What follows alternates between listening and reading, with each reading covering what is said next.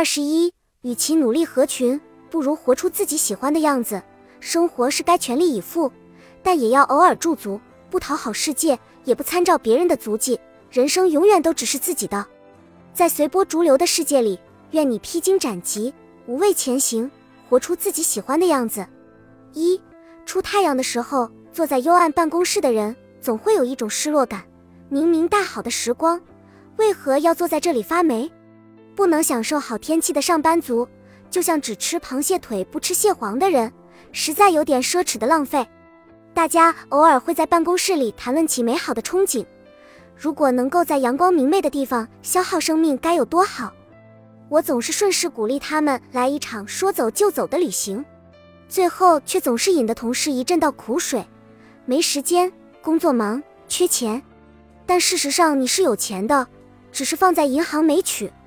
你也有时间，只是不愿意去挤。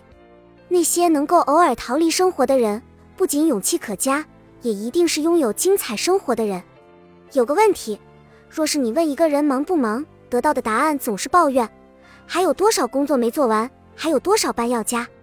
总之，从我们嘴里说出来的生活状态多是忙碌。那么，我们到底在忙些什么呢？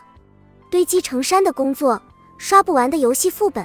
看不厌的浮夸综艺，仔细回想，好像任何偷得浮生半日闲的机会，都消耗在了那些无趣的事情上。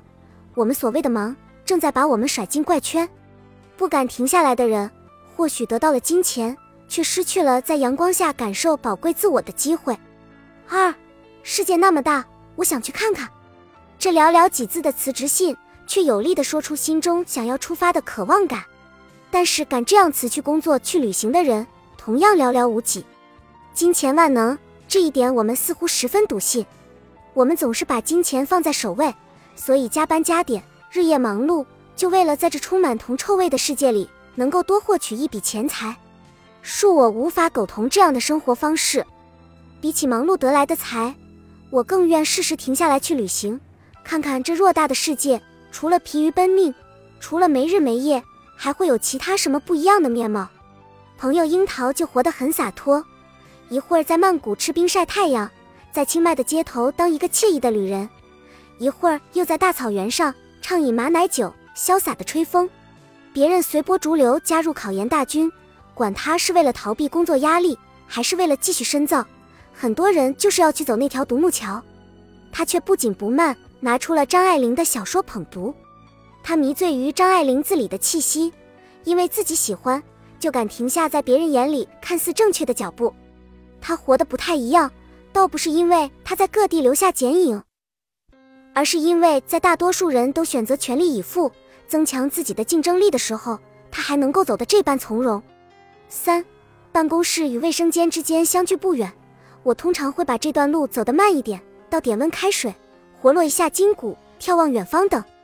我想让自己慢一点，不想有在夹缝里生存的感觉，因为这样会让人变成只会工作的机器。眼前常常会出现这样一幅画面：人到中年，挺着大肚，拖着疲惫的身躯，忙完一整天的工作，回到家倒头就睡，而第二天醒来，又将重复和昨天一样的事情。这世间大部分的人选择与忙碌同行，就是不愿意有片刻停留。所以那些稚气未脱的小孩。从小就被逼着去上各种培训班，学一些看似厉害的特长。为什么要惧怕输在起跑线这些所谓的输赢呢？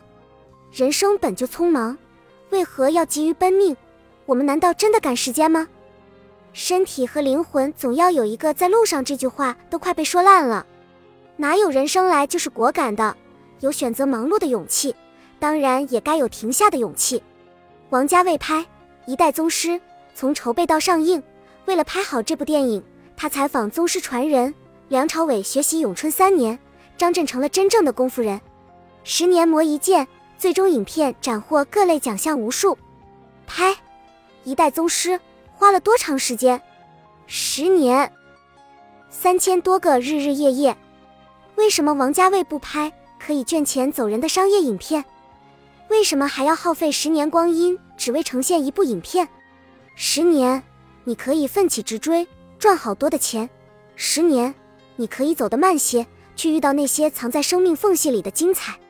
人生啊，别过得那么着急，偶尔停下来，你会看见不凡的自己。